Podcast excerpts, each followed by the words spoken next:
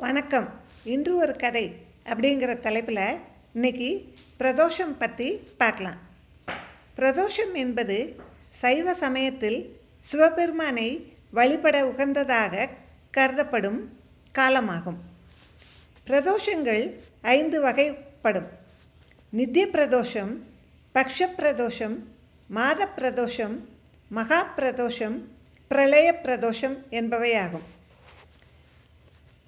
ஒவ்வொரு நாளும் சூரியன் மறைவதற்கு முன்னால் இருக்கும் ஒன்றரை மணி நேரத்தில் இருந்து சுமாராக மாலை நாலரை மணியில் இருந்து நட்சத்திரங்கள் தோன்றக்கூடிய காலம் வரை உள்ள மாலை நேரம் நித்திய பிரதோஷம் எனப்படும். வளர்பிறை திரையோதசி திதியில் வரும் பிரதோஷம் பக்ஷ பிரதோஷம் எனப்படும். தேய்பிறை திரையோதசி திதியில் வரும் பிரதோஷம் மாத பிரதோஷம் எனப்படும்.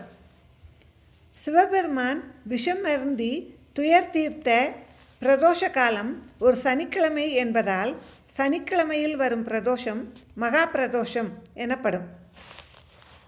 பிரளய காலத்தில் எல்லா ஜீவராசிகளும் சிவபெருமானிடம் ஐக்கியமாகும். உலக முடிவில் உண்டாகும். அந்த காலமே பிரளய பிரதோஷம் என அழைக்கப்படுகிறது. இப்போ தே பிரதோஷம் வந்த விதம் பற்றி பார்க்கலாம். தேவேந்திரன் தனது வாகனமான ஐராவதத்தின் அதாவது வெள்ளை யானை மீது அமர்ந்து சந்தோஷத்துடன் ஊர்வலம் வந்து கொண்டிருந்தார். அப்போது துர்வாச முனிவர் எதிரில் வந்தார். தேவேந்திரனின் ஊர்வலம் அவர் உள்ளத்தில் ஏதோ மாறுதலை உண்டாக்கியது போலும். எப்போது பார்த்தாலும் பிடி சாபம்.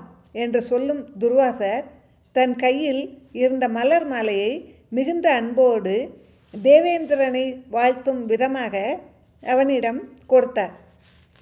தேவேந்திரன் அதை அலட்சியமாக யானையின் தலையில் வைத்தான்.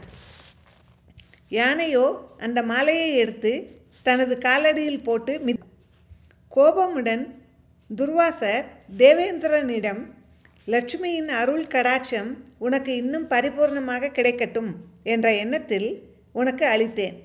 செல்வச் செருக்கில் அதை அல அலட்சியப்படுத்தி விட்டாய். அதனால் அந்த செல்வம் முழுவதும் நீ இழக்க கடவாய் என சாபம் கொடுத்தார். தேவேந்திரனின் செல்வங்கள் சாபத்தால் அவனை விட்டு மறைந்தன. பார்க்கடலை கடைந்த ஆள்தான் இழந்த செல்வம் அனைத்தும் பெற முடியும் என்று தேவேந்திரன் உணர்ந்தான் திருப்பார்கடலில் எல்லா மூலிகைகளையும் போட்டு மந்தார மலையை மத்தாக்கி வாசுகி என்ற பாம்பை கயிறாக சுற்றி பார்க்கடலை தேவர்களும் அசுரர்களும் கடையத் தொடங்கினர். வாசுகியின் தலைபாகத்தை அசுரர்களும் வால்பாகத்தை தேவர்களும் பிடித்து கடையத் தொடங்கினர். மத்தான மந்தாரமலை கடலுக்குள் அமிழாமல் மகாவிஷ்ணு கூர்ம அவதாரம் எடுத்து தாங்கிக் கொண்டார். அப்படி பார்க்கடலை கடையும் போது ஆலகால விஷம் எழுந்தது. அதை தாங்க முடியாமல் அனைவரும் நந்தி தேவரிடம் அனுமதி பெற்று சிவபெருமானிடம் சரணடைந்தார்கள். சிவபெருமான் தன் மறு அவதாரமான சுந்தரரிடம் விஷத்தை கொண்டு வர சொன்னார். அதன்படி விஷத்தை கொண்டு வந்த சுந்தரரிடமிருந்து வாங்கிய சிவபெருமான் அதை உண்டார். அப்போது அம்பிகை அகில உலகங்களும் இவருக்குள் இருக்கின்றன. அவர் உடலுக்குள் சென்றால் அனைத்து ஜீவராசிகளும் துன்பம் உண்டாகும். என எண்ணி சிவபெருமானின் கழுத்தில் விஷத்தை நிறுத்தினார். விஷம் அங்கேயே நின்றதால் தேவர்களும் மற்ற தெய்வங்களும் மகா முனிவர்களும் மகிழ ரிஷபத்தின் பிரணவ வடி வடிவமான கொம்புகளின் நடுவில் சிவபெருமான் ஆனந்த தாண்டவம் ஆடினார். மற்ற தெய்வங்களும் முனிவர்கள் அனைவரும் அந்த ஆனந்த தாண்டவத்தை தரிசித்தார்கள். இவ்வாறு சிவபெருமான் அருள் புரிந்த காலமே பிரதோஷ வேலை எனப்படுகிறது.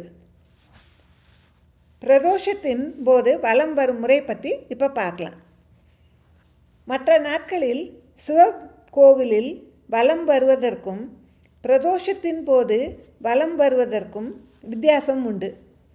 பிரதோஷத்தன்று வலம் வரும் முறையை சோமசூக்த பிரதர்ஷனம் அல்லது சோமசூத்திர பிரதர்ஷனம் என்றும் சொல்வார்கள். ஆலகால விஷம் வெளிப்பட்ட போது கைலையை நோக்கி ஓடினார்கள் தேவர்கள். அப்போது விஷம் அப்பிரதர்ஷனமாக அவர்களுக்கு எதிராக வந்து விரட்டியது. எனவே அவர்கள் வந்த வழியே திரும்பி ஓடினர். அங்கும் அவர்களுக்கு எதிராக விஷம் வந்து துன்புறுத்தியது. இப்படி இடவலமாக அவர்கள் வலம் வந்த முறைதான் சோமசுக்த பிரதர்ஷனம் என்று கடைபிடிக்கப்படுகிறது. பிரதோஷ காலத்தில் மேற்குறிப்பிட்டபடி வழிபட்டால் நம் துன்பம் நீங்கி முக்தி கிடைக்கும். நந்திகேஸ்வரருக்கு காப்பரிசி நிவேதனம் வழங்கப்படுகிறது. பிரதோஷ தினத்தன்று விரதம் இருந்து வழிபட்டால் ஒரு வருடம் ஆலயம் சென்று வழிபாடு செய்த பலனும் சனி பிரதோஷ தினத்தன்று விரதம் இருந்து வழிபட்டால் ஐந்து வருட ஆலயம் சென்று வழிபாடு செய்த பலனும் கிடைக்கும் என்பது ஆண்டாண்டு காலமாக இருந்து வரும் நம்பிக்கை. நன்றி.